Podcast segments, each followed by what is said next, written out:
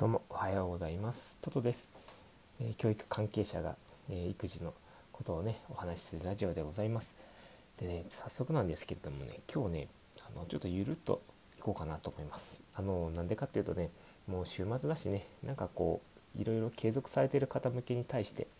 えっとお話ししていきたいかなと思っています。でですねあのタイトルなんですが何事も継続するポイントをご紹介ということで何かこう発信活動されたり何かしたいことがあるけど続かないっていうふうに思われてる方向けのラジオです。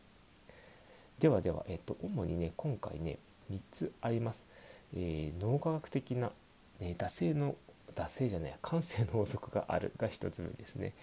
で2つ目なんですがスマホの罠で3つ目が決めてしまいましょうというお話です。でですねなんかこう始めた時に何だろうこううまくいかないとか続かないなんだろうやっててこうなんだか悩みが出てきちゃってなんだかなみたいなできないことってよくありますよね。私もなんかやっぱりこういろいろ悩みすぎてしまってこう発信ができないってこと結構あるんですよ。であのひとまずね一番大事なのって決めてしまうことなんですよやることをね。でもまあ先にあのお伝えしたいのがあの1つ目の脳科学的な惰性じゃなかった。また言っちゃった。感性の法則がある。なんで惰性と感性間違えちゃうんだろ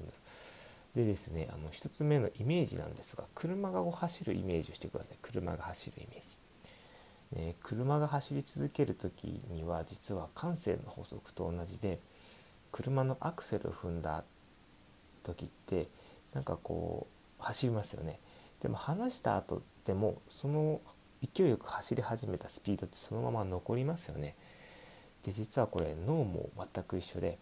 走らせ続けることができるんです。まさにこれがね脳の感性の法則ということになるんです。でまずねこの仕組みを理解しておくと自分をすごく操作しやすくなってこう脳もね動くなら動くしこう休むなら休んでしまうんです。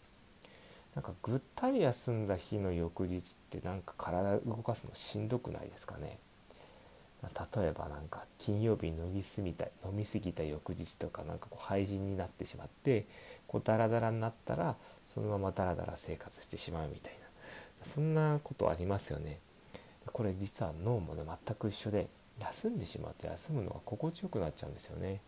だから動き続けることをしたら動き続けると。で動き続けることが心地よくなっていくそういうふうになっているということなんですよ。だからその脳がそのまま何か活動し続ける、まあ、定期的にするっていうことはそれが居心地よくなっていくっていうことにつながっていくんですよね。で脳をうまくねこう操作できる気がなんとなくしてきましたね。であの2つ目なんですがスマホの罠ということでスマホはね最初に見てはいけないなっていうふうに思います何かをしたい時それも見たらアウト一瞬にしてあなたはタイムリープに入りますもう未来の自分はもう1時間後もスマホをいじっているという でねあの最初にこうスマホを見ちゃいけないってことなんですがこうスマホのアプリとか動画とかねやっぱすごい楽しいからどうしても見ちゃうんですよね。これ実は罠だらけだと。でスマホを手元に置いてしまうと悪魔のささやきがこう聞こえてきそうですね。なんかそれを触ってしまったらもうねいつの間にかって感じですでむしろなんか遠くの届かないところに置いてあげるのがいいかなと思いますね。で私のすめはなんかスマホちゃんをこうバッグに入れたりとか隣の部屋に持って行ったりとかしばらく手にね触らないようにするっていうのが大事かなっていうふうに思っています。で作業が終わったら見てもいいかなでなんかこう約束事を自分なりに、しっかり決めてねあのなんだろう1時間だけ触らないとかねそれすごくいいかなと思います。でですね、えっと、3つ目なんですが3つ目これ決めてしまうということなんですがこれ私一番重要だなと思っててこの時間帯でこの場所で作業をしようっていうふうにこう決めちゃう。で決めてしまうことでこう脳がね余計なストレスをなくしてくれます。あのなんでかっていうと人間って結構毎回毎回何かしらの選択をしてて確か3万5,000回ぐらい選択をするんですけれども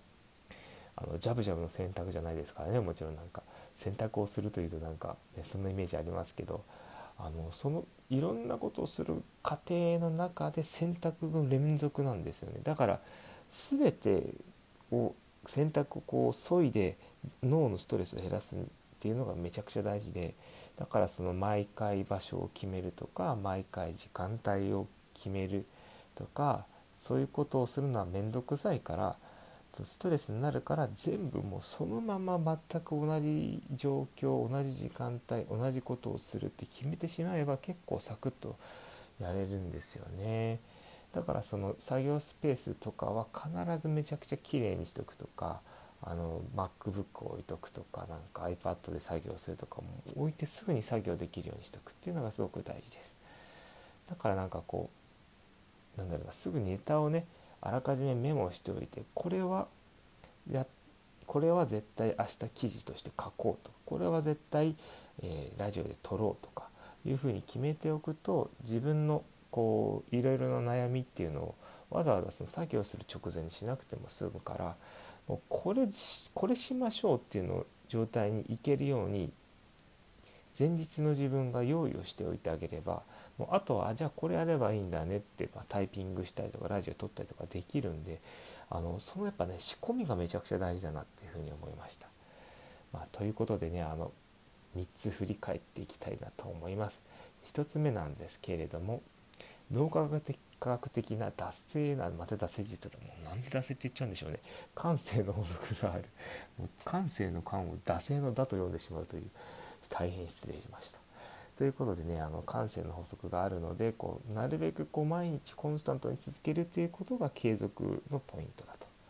で2つ目がスマホの罠。スマホを見ていませんか？スマホ見ちゃいますよね。楽しいですから。ということでねそのスマホはなるべく手元に置かないということですね、うん、依存しちゃう感じになっちゃうんでね。で3つ目が決めちゃいましょうということです。場所時間やること全て決めてしまおうということ。でもう発信する内容は前日にも全て決めておきましょうということでした。ということで、えっとですね、3つお伝えしましたがいかがだったでしょうか。今回の内容はあのノートブログとか特にはないんですけれどもあのもしよろしかったらねいいねやねフォローなどフォローなどよろしくお願いいたします。であの今回はですね特にこう情報とかはないんで合わせて聞きたいとかもなんか、うん、入れとかないのでねなんかこう今日はねこうゆるっとした感じで こんななんだろう、うん、あんまりこう気合い入れない感じです今回、うん、なんかねちょっとね昨日ね熱中症っぽくなってしまってでそのせいでなんだろうこうあんまり調子が良くない状態なんですけれどだからちょっとなんか放送の内容もちょっと気合が入ってないかなっていう 申し訳ないことに。あのもしねよろしければまた週末もお付き合いください。あなたの、えー、頑張りを応援しております。育児とかねいろいろあの子供に携わる方々も本当に大変だと思いますのでね体調管理を第一にあの頑張っていきたいですね。私も頑張っていきます。ということでね皆さんいってらっしゃい。では失礼いたします。